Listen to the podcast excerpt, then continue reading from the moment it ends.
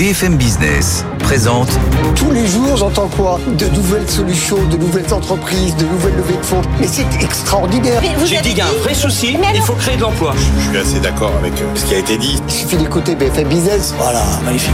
Guillaume Paul, Audrey Tcherkov. Good evening business. Allez, il est bientôt 19h, soyez les bienvenus dans Good Evening Business. On repart pour la deuxième heure, bien sûr, jusqu'à 20h. Bonsoir Audrey. Bonsoir Guillaume et rebonsoir à tous. On a deux gros sujets ce soir. D'abord, l'industrie automobile en plein questionnement. On vient d'en parler avec euh, nos experts à quelques instants. Beaucoup de questions, forcément. L'époque est ainsi faite. Et un Bruno Le Maire qui a voulu essayer de rassurer un petit peu tout le monde, qui a fait des annonces aussi. On va vous raconter ça, bien sûr, dans, dans un instant. hein. Et puis on revient euh, sur ce sujet brûlant euh, d'Atos, puisqu'hier on apprenait qu'un député avait déposé un amendement pour proposer de nationaliser temporairement le groupe, et il était tout à l'heure sur le plateau. On va en parler de tout ça dans un instant, le journal. Et puis nos experts qui débarquent, bien sûr, dans un quart d'heure avec beaucoup de choses à voir d'ici 20h, évidemment. hein. Oui, beaucoup de sujets. Euh, on parlera du projet de loi de sécurité sociale qui est arrivé dans l'hémicycle aujourd'hui. Le 49.3 euh, n'est probablement pas très loin. Et puis ce rapport de l'Agence internationale de l'énergie qui nous annonce sans concession eh bien, que la demande en énergie fossile est encore bien trop forte aujourd'hui pour que nous puissions espérer respecter nos ambitions climatiques. Ce que nous disait notre ami Xavier Patrola, on les tiendra pas, tout simplement. Non. Ça Un peu refroidi tout le monde. Mais enfin, que ça ne nous empêche pas d'en causer. Nous, on est ensemble jusqu'à 20h sur BFM. À tout de suite. Votre rendez-vous avec Mailboxes, etc. Emballage, expédition et logistique pour entreprises et particuliers. Nos solutions sur mbefrance.fr. Good evening business, le journal.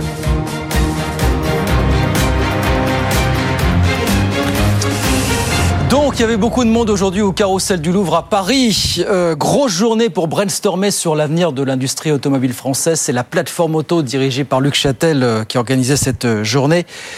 L'occasion pour Bruno Le Maire de faire des annonces et notamment de donner plus de détails, vous savez, sur ce fameux leasing social voulu par Emmanuel Macron qui va permettre à beaucoup de Français aux faibles revenus d'avoir accès à un véhicule électrique. Écoutez ce qu'a annoncé Bruno Le Maire aujourd'hui à Paris.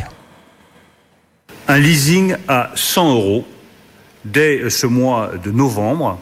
Ce leasing à 100 euros sera réservé aux 50% de ménages les plus modestes. Il n'y aura pas d'apport initial. Le premier loyer sera entièrement à la charge de l'État. Voilà Bruno Le Maire aujourd'hui devant les professionnels du secteur euh, automobile et puis Renault qui était bien sûr présent à, l'événement. Renault euh, n'est pas venu les mains vides puisque le groupe a annoncé qu'il allait créer 150 emplois sur son site de Flins dans les Yvelines. Vous savez que c'est un site qui ne produira plus de véhicules l'an prochain mais qui est en train de se reconvertir dans l'hydrogène, le recyclage et le reconditionnement des véhicules usagés. Ce sont dans ces métiers-là que vont se diriger les, les 150 emplois qui devraient être créés par, euh, par le français. 19h03, dans l'actualité des entreprises, vous savez que c'est une semaine avec beaucoup de publications euh, de chiffres du troisième trimestre et on a eu pas mal de chiffres aujourd'hui dans le secteur du luxe. Hermès ce matin, Kering ce soir. On va commencer par Kering pour lesquels les résultats ne sont pas vraiment très encourageants. C'est ce que nous expliquait Pauline Tadevin tout à l'heure. Écoutez.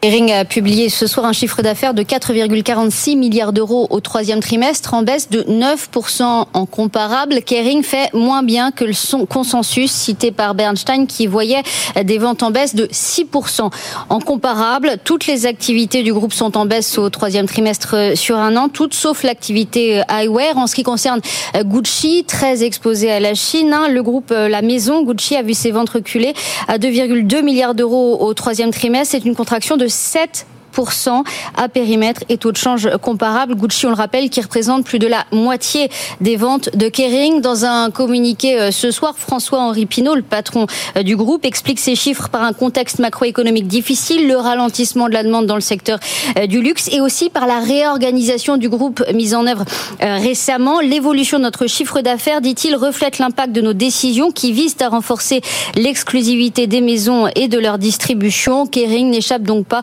au ralentissement du secteur du luxe, à la normalisation ou retour sur terre déjà évoqué euh, par les analystes et qu'on a pu voir avec LVMH ou L'Oréal encore euh, récemment. Bon, c'est un peu mi-figue, mi-raisin pour tous ces acteurs. Puis il y en a un, Pauline, qui continue de défier toutes les lois de la pesanteur. C'est Hermès qui a publié ce matin ses ventes pour le troisième trimestre. Là, c'est très bon pour le Oui, contrairement à, à, Kering ou à LVMH, Hermès fait mieux que ce qu'attendaient les analystes avec des ventes en hausse d'un peu plus de 7% sur un an en données publiées, de 15%, 15,6% même à taux de change constant. Il y a certes un ralentissement en Chine chez Hermès, mais c'est dû à la base de comparaison, nous dit la direction de la maison. Le troisième trimestre 2022 avait été particulièrement bon juste après la levée des mesures sanitaires Globalement, le directeur financier le dit lui-même, Hermès est moins exposé que d'autres compte tenu de son positionnement, compte tenu d'une clientèle très fidèle partout. En fait, les clients d'Hermès ont absorbé la hausse de prix de 7% qui a été appliquée en moyenne sur les produits au niveau mondial. Il n'y a pas de rupture de tendance sur les marchés, dit Hermès, qui reste prudent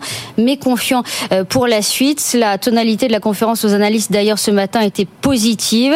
Une croissance à deux chiffres est possible pour 2024, dit Hermès, mais c'est trop tôt euh, pour dire si ce sera le cas. Euh, la direction qui maintient sa politique d'investissement avec 3 à 5 ouvertures de boutiques prévues hmm. par an, dont deux aux États-Unis et deux en Chine. Voilà, Hermès et Kering qui ont publié leurs résultats trimestriels aujourd'hui. Pauline Tadevin avec nous sur euh, BFM Business. En France, le projet de loi de finances de la Sécu est arrivé cet après-midi à à l'Assemblée, dans l'hémicycle. Cela dit, ça risque de pas durer très longtemps. Le gouvernement a toutes les chances de, de dégainer une nouvelle fois le 49.3 pour faire passer le volet recette, d'autant que le texte a été rejeté à quelques heures. C'est assez inédit. En commission, en France, toujours le gouvernement qui renonce à passer en force et à puiser dans les caisses de l'Agir Carco, le régime des retraites complémentaires. Pas question de raviver les tensions avec les partenaires sociaux, mais le gouvernement demande quand même à ces mêmes partenaires sociaux de discuter entre eux de la façon dont ils pourraient récupérer une partie des excédents que cette réforme des retraites va générer pour les comptes du régime Agir Carco dans les prochaines années. 19h06. Emmanuel Macron lui a donc passé une partie de la journée à Jérusalem. Il a évoqué la création d'une coalition internationale pour lutter contre le mouvement islamiste palestinien qui contrôle la bande de Gaza. Le conflit en attendant s'enlise dans la violence avec des conséquences économiques de plus en plus importantes, dans les entreprises notamment. C'est tout le tissu économique et notamment celui de la tech qui pourrait en souffrir dans les prochaines semaines. Valentin Grille. Après plusieurs journées de sidération à la suite des attaques du 7 octobre, Israël a vu ses travailleurs revenir au bureau pour des journées rythmées par les sirènes. Si le pays n'a pas connu de coupures ou de dégâts majeurs sur ses infrastructures, les ressources humaines demeurent affectées comme l'évoque Michael Cohen. Il est le cofondateur de Fergen, une start-up spécialisée dans l'intelligence artificielle basée à Tel Aviv. Certains ne venaient pas pour des problèmes de sécurité, d'autres ne, venaient pas parce qu'ils ont des enfants euh, à l'armée. Vous savez, c'est très difficile euh, d'avoir les idées claires quand on a euh, son enfant en train de, combattre et, être, et être au front ou autre. Le chef d'entreprise salue les aides de l'État, un milliard de dollars pour les PME ayant perdu une partie de leur chiffre d'affaires, des reports de charges sociales et de TVA, des prêts garantis par l'État à hauteur de 2,5 milliards de dollars et un fonds de compensation pour les entreprises proches de la bande de Gaza mais les conséquences sur les entreprises pourraient durer, notamment pour la très prometteuse Centec israélienne. Si la guerre s'éternise, ça peut avoir un effet sur euh, le, financement de, que, que les sociétés israéliennes obtiennent de fonds d'investissement étrangers. Fergen doit ainsi réaliser une levée de fonds le mois prochain pour doubler de taille. Le groupe envisage désormais de recourir à des salariés étrangers de façon temporaire. Valentin Gris, et puis des Apple Watch neutres en carbone. C'est Apple qu'on a parlé il y a quelques heures et ça suscite beaucoup d'interrogations du côté d'organisations européennes de défense des consommateurs. Est-ce que c'est du greenwashing ou est-ce que c'est véritablement ce que veut et peut faire Apple? C'est une grande question apparemment. Timothée Maros. Apple l'a annoncé en grande pompe en septembre. La dernière Apple Watch est désormais neutre en carbone. Lors de la dernière keynote, le PDG d'Apple, Tim Cook, a misé sur l'argument écologique à travers cette mise en scène. D'ici 2030, tous les produits Apple auront un impact climatique de 0%. Tous? Oui, tous Neutre en carbone, un terme considéré par l'Union européenne comme trompeur pour les consommateurs. Ambition de l'Europe, mettre fin au greenwashing en réglementant davantage les labels verts ou le marketing de la neutralité carbone. Les réactions à cette annonce d'Apple sont vives et l'Organisation européenne des consommateurs tire aujourd'hui la sonnette d'alarme. Les allégations de neutralité carbone sont scientifiquement inexactes selon l'organisation et induisent les consommateurs en erreur. Bruxelles affirme vouloir interdire l'appellation neutralité carbone. Apple, comme d'autres, sera donc contrainte de s'adapter, d'autant que l'interdiction prendra effet à l'horizon 2026. Timothée Marouz, 19h09. Euh, on retourne sur les marchés tout de suite. Je vous rappelle la clôture à la à la Bourse de Paris. Bah, clôture dans le vert ce soir encore pour le CAC 40 qui a grappillé 0,6%, 6893 points. Bonsoir Étienne Braque. Bonsoir Guillaume. C'est vert apparemment à Wall Street aussi à la mi-séance. Oui, c'est du vert. Ça se passe bien du côté des indices euh, américains avec notamment un indice Dow Jones qui grappille 0,4% au-delà des 33 000 points. Vous avez un indice Nasdaq également qui est bien orienté avant une publication très importante à 22h. C'est Microsoft. Hein. Jeudi, on aura également euh, Amazon. Forcément, ça va faire euh, la tendance de ces prochaines heures. À noter le pétrole qui reflue hein, avec euh, le marché qui espère que ça va s'apaiser au Moyen-Orient. Vous avez le Brent qui perd quasiment 4% quand même. Hein. C'est assez notable. À 87 dollars pour le baril de Brent. Et puis euh, pas mal de publications d'entreprises également eh bien, euh, qui publient des, des résultats meilleurs qu'attendus. Regardez notamment ce qui se passe du côté de Coca-Cola. On voyait la semaine dernière Procter Gamble qui avait réussi à passer des hausses de prix avec des résultats qui étaient meilleurs qu'attendus. Bah, Aujourd'hui, c'est également le cas de Coca-Cola avec un titre qui gagne plus de 2% au-delà des 55 dollars. 3M également, là on est dans l'industrie, là aussi des hausses de prix, ça se passe bien, un groupe qui est confiant pour cette année. Le groupe gagne un peu plus de 5%. Et puis vous avez également General Electric qui est bien orienté à Wall Street avec, euh, vous savez, le conglomérat qui est également présent avec Safran sur euh, les moteurs d'avion. Et avec la reprise du trafic aérien cet été, eh bien forcément, il y a besoin de changer des pièces, hein, des Eh pièces oui. dures. Et donc par rapport à cela, le groupe revoit ses objectifs à la hausse et GE qui est bien orienté. Et donc les trois indices américains qui sont dans le vert avant Microsoft ce soir à 22h. Merci beaucoup Étienne. 19h11 sur BFM Business. On repart dans un instant avec Audrey Cherkov et avec nos experts. On a encore du très lourd ce soir. Atos toujours, évidemment. L'industrie automobile française en plein questionnement existentiel, le projet de loi sur la Sécu et puis euh, cette étude annuelle de l'Agence internationale de l'énergie qui le dit sans embâge. Malheureusement, la demande en énergie fossile est encore trop forte aujourd'hui pour pouvoir espérer tenir nos engagements climatiques. Pour l'instant, c'est comme ça, hélas. On parle de tout ça jusqu'à 20h sur BFM Business. À tout de suite. BFM Business présente Good Evening Business, les experts du soir. 19h14, les experts reviennent tout de suite sur ce dossier brûlant euh, qu'est Atos euh, avec Jean-Marc Sylvestre. Bonsoir, éditorialiste à Atlantico. Elisabeth Moreno, bonsoir, ça fait longtemps. Ancienne ministre et présidente de Leia Partner. Lee Mangnok, maître de conférence en économie à Paris et ex-député européen. Alors, vous avez tous suivi hier, c'est le député socialiste Philippe Brun hein, qui a déposé un amendement pour demander euh, la nationalisation temporaire du groupe, le temps de trouver des repreneurs français, Guillaume, c'est ça? Ben oui, il était avec nous tout à l'heure. Philippe Brun, il l'a dit. euh, renationalisation, alors partielle de certaines activités, ce qu'on appelle Atos BDS, renationalisation partielle et temporaire déjà pour éviter une chose, c'est que ces actifs ne tombent dans des mains étrangères. Écoutez ce que nous disait Philippe Brun tout à l'heure. Je vais pas présenter attention à Daniel Kretinsky. La réalité, c'est qu'aujourd'hui, les activités de souveraineté, que sont les supercalculateurs, Ça. Ça, les logiciels de nos centrales nucléaires, les logiciels de nos compteurs Linky, le portail des douanes, les téléphones de l'armée, qui sont aujourd'hui des activités importantes et qui euh, on risque d'être démantelées ou vendues au plus offrant compte tenu de la situation financière extrêmement délicate de ce groupe. Qu'est-ce que je dis? Je dis il faut les nationaliser temporairement, pas pour qu'elles soient ad vitam aeternam dans le giron public, mais pour qu'elles soient revendues à des repreneurs français. Donc l'idée, c'est de se dire que cette découpe, elle se, fait, finalement au mépris des intérêts stratégiques de la France, et comme il le dit, de nationaliser temporairement pour assurer que ça reste sous un giron français. Elisabeth Moreno. Ah, Alors, moi, ce que j'ai envie de dire déjà, c'est combien ça me fend le cœur de voir l'un de nos rares fleurons euh, technologiques européens, parce qu'il faut quand même rappeler que Atos est la seule entreprise européenne qui euh, fabrique des supercalculateurs. Aujourd'hui, euh, Atos euh, a des données qui sont fiscales, Atos a des données euh, sur la santé, dans le nucléaire. Je, je comprends que ce député se pose la question parce que derrière tout ça, en fait, c'est notre souveraineté numérique aussi qui est en jeu. Et à côté de ça, c'est une entreprise privée. Donc si à chaque fois qu'il y a des erreurs, parce que c'est quand même des erreurs stratégiques qui nous amènent à cette, à, cette situation. Il y a des leaders euh, qui ont dirigé cette entreprise, qui ont pris des décisions qui nous amènent à la situation euh, qui est euh, celle-ci aujourd'hui. À qui pensez-vous, à, qui pensez-vous, Elisabeth? Non.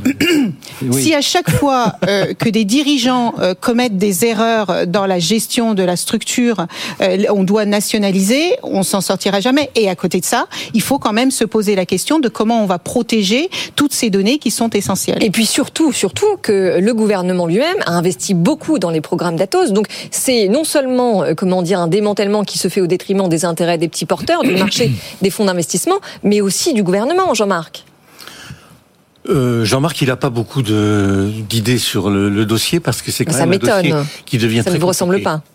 Et je me, la question que je me pose maintenant, c'est qu'il est euh, compliqué à souhait. Euh, euh, et qu'il est sans doute compliqué par l'action d'un certain nombre de lobbies ou de pouvoirs ou d'intérêts qui ont intérêt à, arriver à la situation actuelle. Vous pensez à qui Une situation, euh, je pense à personne, je ne connais pas les noms, je ne sais hmm. pas, mais il y a forcément des gens qui, qui, qui, agissent dans cette, dans, dans cette affaire.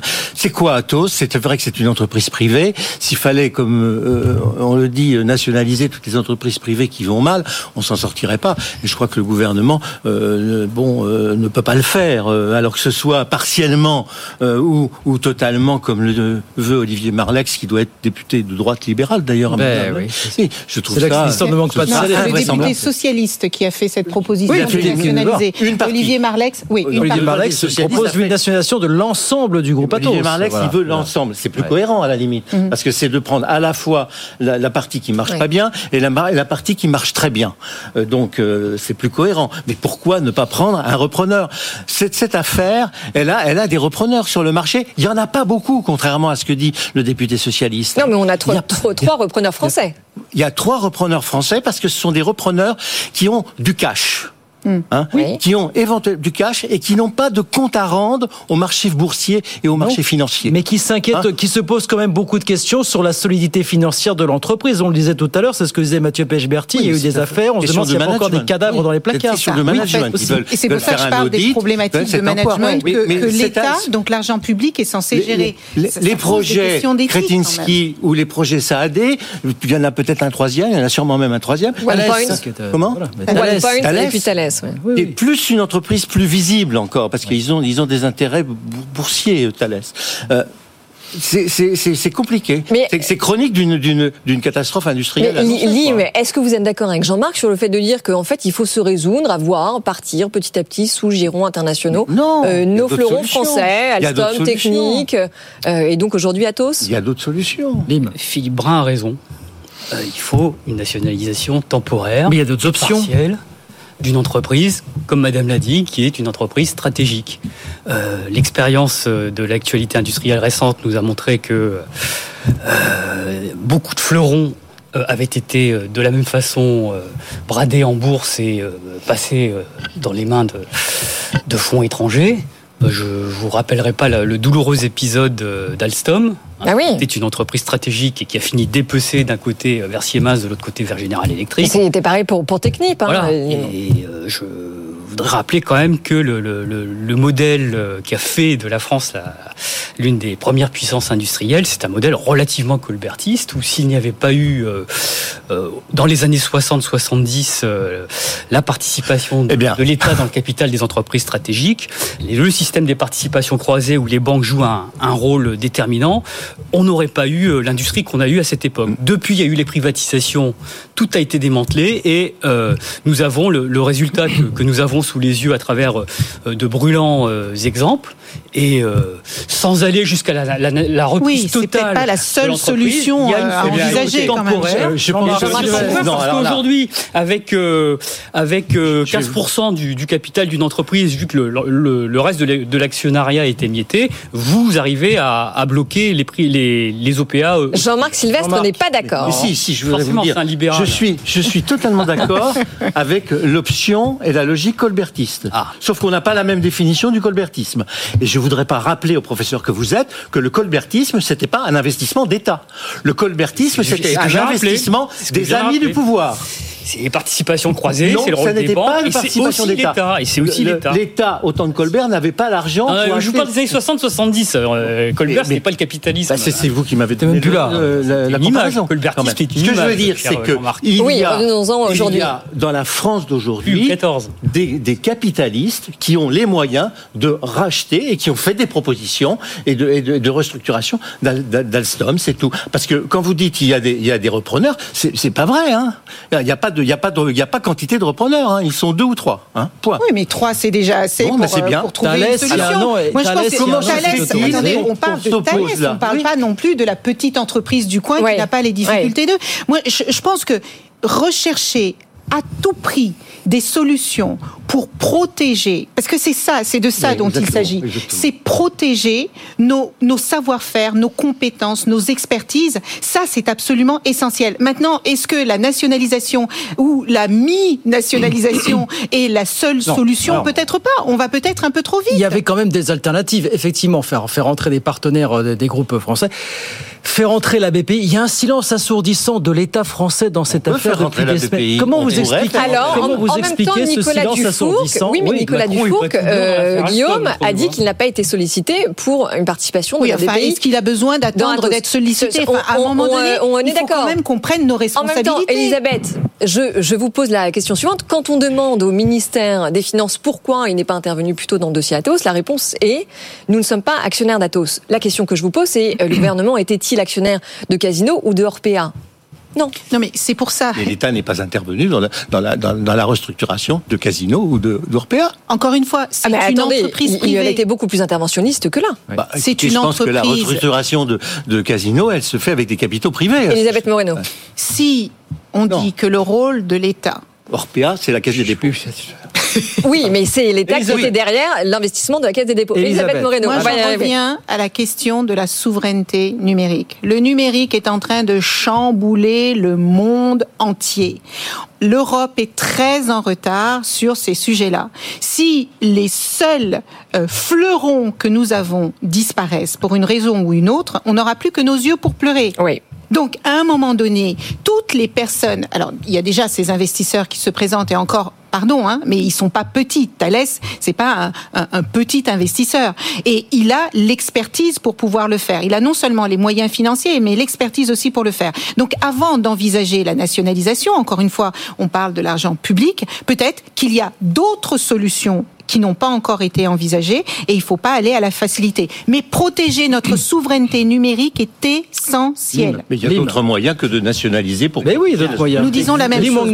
Vous vous posiez la question tout à l'heure de savoir pourquoi l'État s'en est pas mêlé plus tôt. Non. Euh, Je voudrais pas rappeler le douloureux épisode, encore une fois, d'Alstom, où euh, Emmanuel Macron n'est pas tout euh, blanc dans cette affaire. Il y a, il y eu un débat qu'il a opposé à l'époque à Arnaud Montebourg, Oui. et c'est le même débat qu'aujourd'hui. C'est est-ce qu'on fait du Made in France? Est-ce qu'on préserve euh, notre outil et, et notre industrie? Ou est-ce qu'on prend le risque de, de le renvoyer au marché avec Alors, une logique de terme? moi je vous pose la question d'un autre côté, je- dans l'autre sens, étant donné les performances, je dis ça avec une pointe d'ironie qu'on a observé du côté de l'État stratège ces dernières années, est-ce que vous avez vraiment envie que l'État s'en mêle finalement? Oui. Absolument. Pour ce type d'activité, je ne vous parle pas de la petite PME, du- PME PME du coin de du Jean-Marc Sylvestre, je vous parle de cette activité stratégique. Il faut absolument que l'État préserve euh, le savoir-faire. l'État que, l'État stratège n'a pas toujours brillé par son efficacité. Et par- oui, mais enfin, s'il n'y a pas l'État, il n'y a pas le nucléaire, par exemple. Donc, Oui, oui, euh, bien sûr. Non, mais bien voilà, sûr. Là, on- là, on est dans ce secteur. Mais Li- Lim, juste pardon, si on rebondit sur ce que Elisabeth Moreno disait tout à l'heure sur la responsabilité du management, quand on regarde juin 2023, hier, la gouvernance dit on n'a aucun problème de trésorerie, on n'a pas besoin d'augmenter le capital, tout va bien, et que deux mois plus tard, on découvre des pertes colossales, euh, On une annonce. Oui, d'un flux de trésorerie négatif, en effet, de près d'un milliard d'euros, et par conséquent, euh, une augmentation de capital ultra dilutive, on peut comprendre la colère des actionnaires quand même. Ah, Je, cro- je crois que Bernard Bourigeaud, qui, qui est le fondateur d'Atos, il doit être effondré. Euh, Encore une fois, hein, parce que et c'est ça finalement le problème de de confier ces entreprises euh, qui naissent d'idées, de projets, de visions extraordinaires à des personnes qui vont euh, manager ces entreprises sur le court terme. Ouais. Qu'est-ce qui fait que le luxe fonctionne si bien en, France? C'est parce que il y a des familles qui misent sur la durée. Donc quand vous avez des changements de management réguliers ou les changements de stratégie Trois directeurs généraux en manière- moins de deux ans, hein. Mais oui, Ouais. donc il y a quand même à quel moment on appelle la responsabilité des leaders, la responsabilité du conseil d'administration, la responsabilité des gens qui font qu'on en arrive à cette situation. Donc ça, c'est pour apprendre et éviter que ces erreurs-là ne se reproduisent. Et après, après, encore une fois, j'insiste, avant de se dire il faut nationaliser, mettons des personnes compétentes, qui sont intéressées par le bien commun, par le bien public, autour d'une table et réfléchissons aux différentes solutions là, possibles. Vous dites c'est aussi une question de querelle de chapelle ces dernières années au sein d'Atos. Alors je pose la question est-ce qu'il faut déboulonner la statue du commandeur? On parlait tout à l'heure de Thierry Breton. Est-ce qu'il faut revisiter un petit peu les années Thierry Breton à la tête d'Atos finalement pour vous? Moi, ça pourquoi on pense que c'est Thierry Breton qui serait responsable de la débâcle d'Atos? Non, mais pourquoi on cite son nom et on ne citerait pas les autres Parce que certains, beaucoup d'analystes considèrent qu'il y a une croissance, une politique de croissance externe un petit peu effrénée pendant des années et que peut-être ce qu'on a salué à une époque n'était pas forcément. Oui, mais ça serait un peu oui, facile. mais c'est très facile d'être analyste et d'analyser. Il n'y a pas un silence un peu assourdissant aussi autour du, du, bilan de Thierry Breton. Alors je sais, vous allez me dire les candidats de haute fonction, hein, Lim, vous n'allez pas le dire le contraire. mais non, mais c'est facile de s'attaquer aux personnes qui sont les plus connues. Mais euh, Thierry Breton n'est pas le seul à avoir dirigé Atos. Moi, je m'interroge sur les raisons pour lesquelles il y a une, une opposition larvée à l'arrivée d'un investisseur comme M. Kretinsky euh, dans, dans, dans Atos. Euh, voilà, euh, je me dis quelle est la vraie raison, pourquoi, comment, alors qu'il est quand même euh, aussi français presque que nous. Enfin, il est Mais européen. pourquoi pas un investisseur français? On est quand même Mais la parce que vous n'avez pas économique d'investisseur français de cette taille-là. Ah bon, ah, parce que euh, Thalès n'est pas. Si, Thalès, c'est. Eh ben, alors ne me dites pas qu'il n'y en a pas. Bon, mais mais mais euh, ça ne suffit pas. Eh ben peut-être, mais Thalès n'est pas seul. Bah, Il y c'est pour a ça qu'État doit mettre son nez dedans, quitte à Mais passer écoutez, un accord il y a avec d'autres moyens que de mettre de l'argent dans une entreprise pour pouvoir préserver ses intérêts stratégiques. Toute l'histoire du digital américain et de la Silicon Oui, mais Valley là, le- prouve que ça né hein. avec une avec des Mais Non c'est mais vrai, attendez, Jean-Marc, mais les, les- les repreneurs français euh, apportent de l'argent et une solution industrielle Oui, aussi. voilà, Aux. États-Unis, la raison pour laquelle euh, les États-Unis et la Chine sont autant avancés dans les innovations technologiques, c'est parce que l'État a massivement investi. Oui, mais ça passe aussi par la commande des publique, hein. investisseurs privés. Bah, bien sûr, mais ça passe par la commande publique. Ouais. Et bon, l'État a massivement investi aussi chez Dassault. Et ça en est devenu un, un constructeur aéronautique hyper, hyper performant. Et, il est contrôlé stratégiquement Comme, le- par comme. Atos le fut à un moment donné Eh bien, de son Bon. histoire. Allez, on va conclure là-dessus parce qu'il est bientôt la demi. Lim, qu'est-ce qu'on fait? On nationalise et on voit C'est ça pour vous la priorité? D'accord bah, avec. Stéphane Ah bah oui. Oui, d'accord. Ok. Là, c'est très clair. Ça coûtera combien aux contribuables Bah, Pardon, mais Ah bah, pas, euh, pas plus que ça ne lui coûte déjà, euh, Jean-Marc. Elisabeth, pareil, on nationalise et on voit Non Ou- Moi, je pense qu'il faut une solution d'urgence. Et si la solution d'urgence, c'est. euh, Non, mais enfin, il faut Allez, quand même allez, Elisabeth, vous responsabiliser, allez dire oui. les uns et les autres. non, mais en tout cas, il faut pas laisser Atos mourir. Et il faut pas, il faut pas le laisser. Non, mais en même temps, tout à l'heure, vous avez ne aussi mis le, mis le doigt sur la responsabilité des présidents et des administrateurs qui n'est quand même jamais engagé euh, dans ces c'est aux actionnaires de faire ça. C'est aux actionnaires de, de se Allez. défendre. Les actionnaires aujourd'hui montent au créneau pour protéger leur capital, mais pendant toute une période, ils ont laissé faire des présidents un peu n'importe quoi. C'est aux actionnaires qui ont pris leurs risques. Oui, mais pas que, pas que, Jean-Marc. Les équipes Allez. dirigeantes et les administrateurs sont aussi partie prenante et garant de l'intérêt euh, social et Ils sont général. représentants des actionnaires. Allez, voilà pour Oui, le dossier absolument. Atos. Voilà pour le dossier Atos. Rendez-vous demain pour de nouvelles aventures parce que ça nous suit tous les jours. 19h30 sur BFM Business. Votre rendez-vous avec DS Automobile, l'inimitable savoir-faire à la française. BFM Business, l'info éco. 19h30, je vous redonne les quelques titres de l'actualité de ce soir. Le gouvernement qui a donné plus de détails aujourd'hui sur le, le fameux leasing social, vous savez, voulu par Emmanuel Macron pour accéder à un véhicule électrique. C'est Bruno Le Maire qui l'a confirmé. Il sera bien réservé aux 50% des ménages les plus modestes.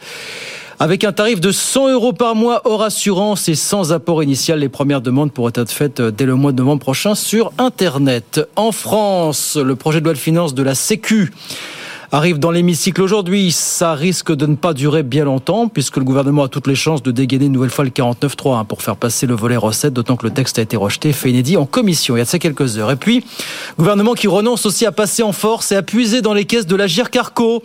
Pas question de raviver les tensions avec les partenaires sociaux, mais le gouvernement demande quand même aux partenaires sociaux de rediscuter entre eux de la façon dont lui pourrait récupérer quand même une petite partie des excédents que la réforme des retraites va apporter au régime dans les prochaines années. 19h31, on revient dans un instant avec encore beaucoup de choses. Oui, oui, oui, on se retrouve tout de suite. Restez avec nous puisqu'on va parler automobile notamment, mais pas que. La Sécu, ce projet, et une mesure qui fait beaucoup jaser, qui ne plaît pas du tout aux médecins, évidemment, aujourd'hui. Sur les déserts médicaux, en effet. À tout de suite. BFM Business présente Good Evening Business, les experts du soir. 19h34, dans les experts, ce soir Jean-Marc Sylvestre, Elisabeth Moreno et Lim Angnok, on va tout de suite parler de l'avenir de l'automobile français, puisque aujourd'hui il y a eu cette très grande journée euh, dédiée euh, à l'avenir de l'industrie. Donc c'est la plateforme automobile qui est dirigée par Luc Châtel qui l'organisait, qui a rassemblé grosso modo tous les professionnels du secteur, hein, Guillaume. Oui, et on a fait un constat que bah, qu'on fait depuis des années, c'est qu'on produit de moins en moins d'automobiles euh, en France. Hein, je redonne les chiffres 3 millions de véhicules produits en 2005. 1 million 9 en 2019, 1 million 3 l'an dernier. Ça s'est accéléré depuis ces dernières années. Alors, il n'y a pas de fatalité, disait Luc Châtel ce matin sur BFM Business. Mais enfin, il dit faut faire de sérieux efforts en matière de compétitivité, bien sûr. Écoutez le patron de la plateforme auto. Nous, ce que nous disons, c'est qu'il faut à la fois agir sur l'offre et sur la demande. On a tous les sujets autour de la compétitivité du site France. Hein, si on veut avoir 2 millions de véhicules produits en France, comme le président de la République l'a, souhaité, eh bien, il faut qu'on soit compétitif en termes de coût. Euh, on sait tous que le véhicule électrique coûte 50% plus cher que le véhicule thermique. Donc, si on veut euh, pas seulement qu'on produise des véhicules, mais qu'on les vende, euh, on a besoin de compenser par des incentives de, de long terme. Il faut qu'on soit compétitif, faire jouer l'innovation faire jouer la créativité, et, le meilleur gagnera à la fin. Alors très bien, on a entendu Luc Châtel. La question que je vous pose est la suivante en fixant l'objectif de l'arrêt des, moteurs thermiques euh, en Europe d'ici 2035, on sait que l'Union européenne, elle met l'ensemble de la filière sous pression. Mais en face, on sait aussi que la vitesse à laquelle les émissions euh, vont diminuer dépend directement de notre capacité à investir dans les énergies renouvelables. Alors qu'est-ce qu'il faut faire de cette date totem de 2035 Est-ce qu'il faut la repousser ou au contraire est-ce qu'il faut s'y tenir Elisabeth Moreno? D'abord, enfin moi je suis passé quasiment toute ma vie dans le monde de l'entreprise. Euh, on m'a toujours dit qu'il fallait se fixer des objectifs smart, des objectifs qui soient mesurables et atteignables. Euh, Est-ce que c'est atteignable euh, euh, cet objectif de véhicule électrique euh, en 2035 euh, Je, n'entends personne dire que c'est possible. Donc à un moment donné, il y a un principe de, réalité qu'il faut accepter. On est à un moment d'inflation importante. Luc Châtel l'a très bien dit. Les véhicules électriques coûtent beaucoup plus cher que les autres. Donc je, je ne sais pas moi aujourd'hui comment on va atteindre cet objectif. Jean-Marc Sylvestre. Moi, je pense Vous ne savez pas non plus. Pas. Et puis, euh, et puis on le repoussera euh, sans doute en approchant la date. Euh, fatidique. Écoutez, l'industrie automobile, c'est quand même quelque chose de très puissant, avec une filière de mécaniciens, de sous-traitants, de fournisseurs, qui est très lourde, qui est bon, avec une valeur ajoutée qui était essentiellement mécanique, qu'on veut remplacer par des voitures électriques, dont il va falloir importer les batteries et importer euh, vraisemblablement l'électronique, qui représente plus de la moitié de la valeur ajoutée d'une voiture. C'est-à-dire qu'on va perdre sur une automobile montée en France la moitié de sa valeur ajoutée, c'est-à-dire la moitié de sa création de richesse, de sa performance. Parce que on n'est pas prêt sur les batteries, parce qu'on n'est pas forcément euh, prêt euh, sur euh, l'électronique embarquée, d'autant que cette électronique embarquée, elle va encore beaucoup évoluer dans les années qui viennent. On va, elle va être de plus en plus sophistiquée. Et on n'a pas les, les, les, les, entreprises pour le faire. On a parlé d'Atos tout à l'heure, mm. mais on a, on a suffisamment de difficultés. Donc, donc je crois qu'il va falloir repousser cet objectif. Cet objectif, il a été pris à des fins politiques, pour faire plaisir à un courant politique. Il va falloir le ramener pour des raisons de responsabilité. Et de... Non, mais c'est pas que ça, Jean-Marc. C'est aussi parce qu'on a signé quelque chose qui s'appelle les accords de Paris et qu'on sait très bien que pour respecter l'objectif des 1,5 degrés de réchauffement climatique, il nous reste seulement 5 années au rythme d'émissions actuelles. Donc on est bien obligé de se fixer des, objectifs et un calendrier. Bah, c'est bien la première fois qu'on aurait signé des accords qu'on respecterait. Ils sont déjà dépassés. Bah, Ils vont être que là, dépassés. on parle quand même de l'état de la planète, on parle de, Oui, non, de l'humanité, mais on bon. parle. Mais il y a quand même une question, moi, que je me pose, parce que en, en 2019 déjà, je me souviens qu'il y avait euh, eu un plan d'urgence pour sauver l'automobile français. Oui. Je- je- Oh bah, chaque crise- souviens- à chaque crise, vous avez droit, passé à. Bercy. non mais ouais, ça s'était passé, je crois effectivement à Bercy. Vous y étiez Bon, Euh, moi je me pose la question de comment est-ce qu'on suit les résultats de ces plans. Mais justement, mais vous le saviez mieux que personne, Elisabeth, sur ce plateau. on ne les suit pas, et c'est bien le problème. en fait, c'est peut-être ça le problème. Parce que je pense que quand Bruno Le Maire avait annoncé, il y avait eu, je crois, deux fonds euh, euh, de soutien, euh, dont un de la BPI qui avait été mis en place. On avait parlé de je, plus de 50 millions. On avait parlé d'un monsieur relocalisation parce qu'il s'agitait, c'est déjà à l'époque de relocaliser en France plusieurs des activités que nous avons délocalisées. Donc, ok, ça c'était en 2019. Qu'est-ce qui s'est passé pour qu'aujourd'hui on ait encore le même genre de réunion pour se dire la même chose qu'on s'est dit en 2019 Lis-moi une note. Y a-t-il un inexorable euh, délicatesse? Y a-t-il une délicatesse inexorable du, de la production automobile euh, française pour vous? Mais non, il n'y a jamais de fatalité en fait. Ben, je sais pas. Il y a un contrat. censé... Audrey a raison. Euh, la planète brûle. Euh, déliquescence ou pas, il va falloir qu'il J'aime quand vous êtes d'accord avec moi, Lim. Allez-y. J'aime aussi. euh, il faut de toute façon adapter euh, l'industrie automobile, qu'elle soit, euh, qu'elle soit prête ou pas. Euh, là, on n'a pas le choix. Et Luc Châtel a raison. Il y a un problème et du côté de l'offre et du côté de la demande. Et du côté de l'offre, parce que on a vu ces, ces derniers temps avec l'épisode Covid que les composants, on les fabriquait pas, on les importait de Chine et que les, chaînes de montage sont à l'arrêt parce que on n'en importait plus. Donc, il va falloir relocaliser tout ça. ça suppose de l'argent et sans doute des aides d'État comme le font les Américains, comme le font les Américains, cher Jean-Marc. Et puis du côté de la demande, euh, le leasing, c'est quand même le leasing à 100 euros, c'est quand même un gros gadget, un petit gadget. Euh, si vous regardez le budget euh, qui est consacré aujourd'hui à, l'aide à l'industrie automobile et euh, les professionnels s'en inquiètent, c'est seulement à partir de 2024 200 millions de plus par an, ce qui est, ce qui est ridicule. or, pour solvabiliser la demande de voitures électriques, je vous rappelle quand même que les gens qui sont dans la France périphérique, qui roulent au gasoil, qui ont un revenu médian, qui, sont, qui sont en dessous du revenu médian de 1800 euros, ils n'ont pas les moyens de s'acheter une voiture. Oui, d'accord, Même, de faire un leasing de 100 euros par mois. Mais pardonnez-moi euh, de partager quand même, quelques bonnes nouvelles. Lim, on a dépassé les 100 000 bornes parce qu'on n'arrête pas de parler de l'importance d'équiper le maillage territorial, etc. euh, Audrey, juste un chiffre. Dans le Inflation Reduction Act américain, euh, l'aide à, l'acquisition de nouveaux véhicules va jusqu'à 7500 dollars. Oui, oui, oui, oui. Vous voulez dire qu'on est trop petit bras. On n'y est pas. Et il y a des investissements massifs dans les bornes. Là, sur les bornes électriques, on peut passer à l'électrique, mais il n'y a pas de bornes. Vous sortez des, vous sortez des métropoles, il n'y a pas de bornes. Euh, donc, on en revient à l'implication notamment financière C'est quand même un sujet, c'est quand même un sujet intéressant. Euros. Et les aides aux particuliers, euh, il n'y en a pas beaucoup. Il y a un crédit d'impôt de 300 euros. et ils ont prévu juste 175 000 banques pour les, les logements Elisabeth, L'industrie automobile est en train de se transformer à grands pas. Et plutôt que de chercher la manière de réinventer une économie, de, une manière de créer de la valeur.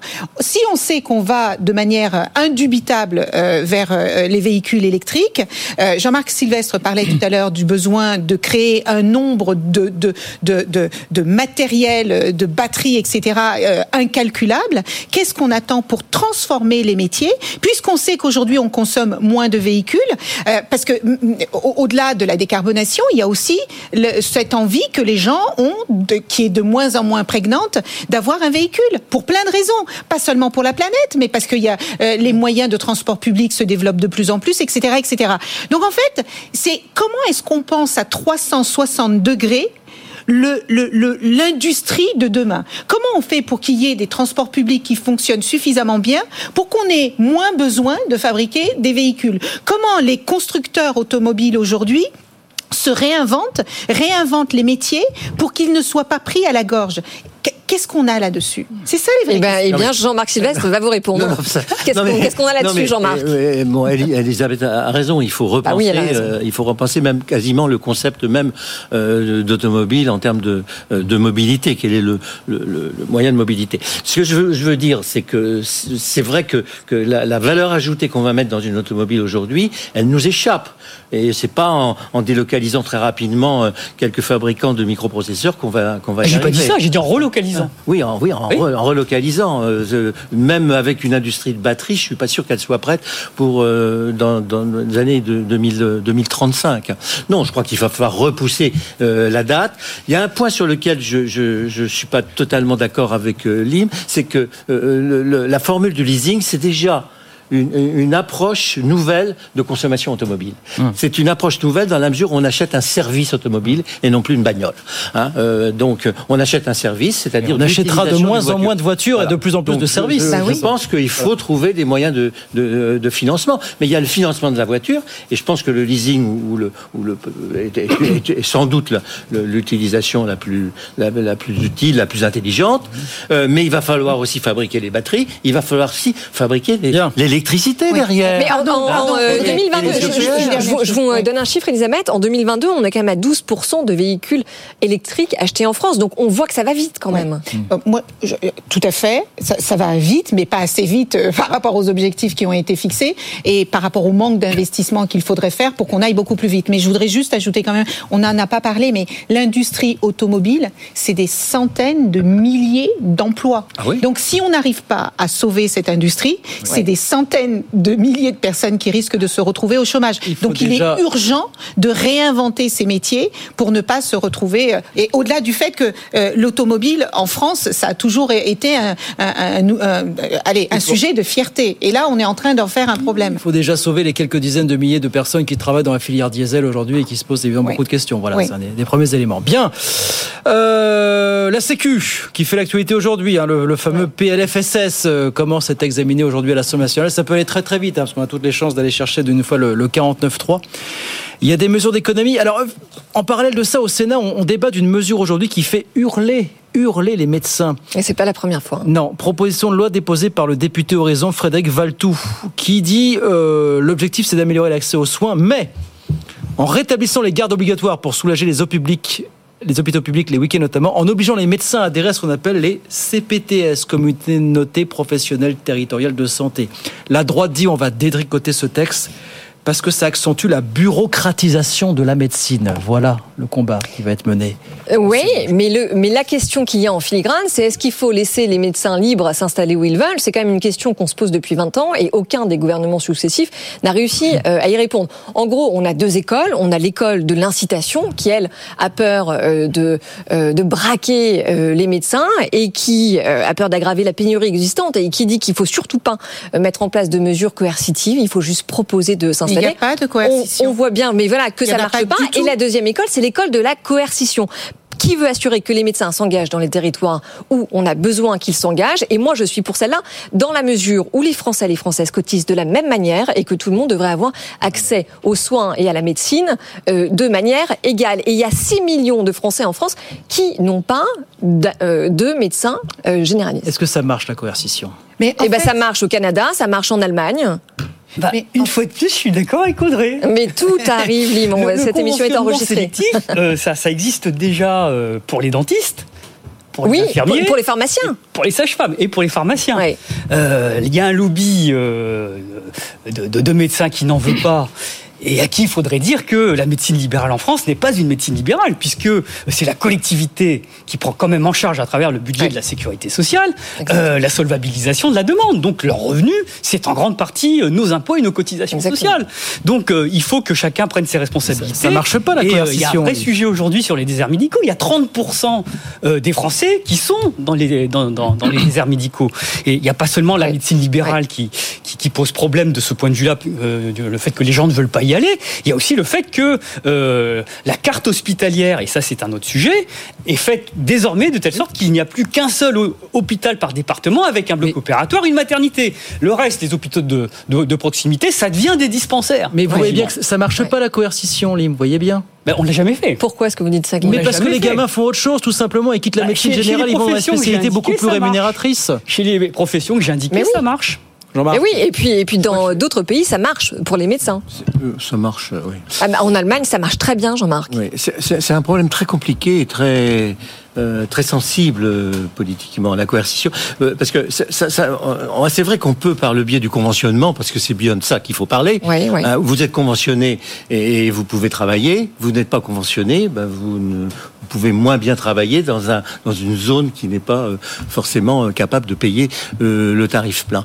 Donc vous n'y allez pas. Euh, et, et- mais la- le problème de la carte euh, médicale française, euh, elle répond à une espèce de rationalité. Il ne faut pas la balayer comme ça. Quand vous créez un hôpital avec un centre d'opération par département et que vous mettez des hélicos pour pouvoir transporter les blessés en urgence, euh, vous avez à peu près le même résultat.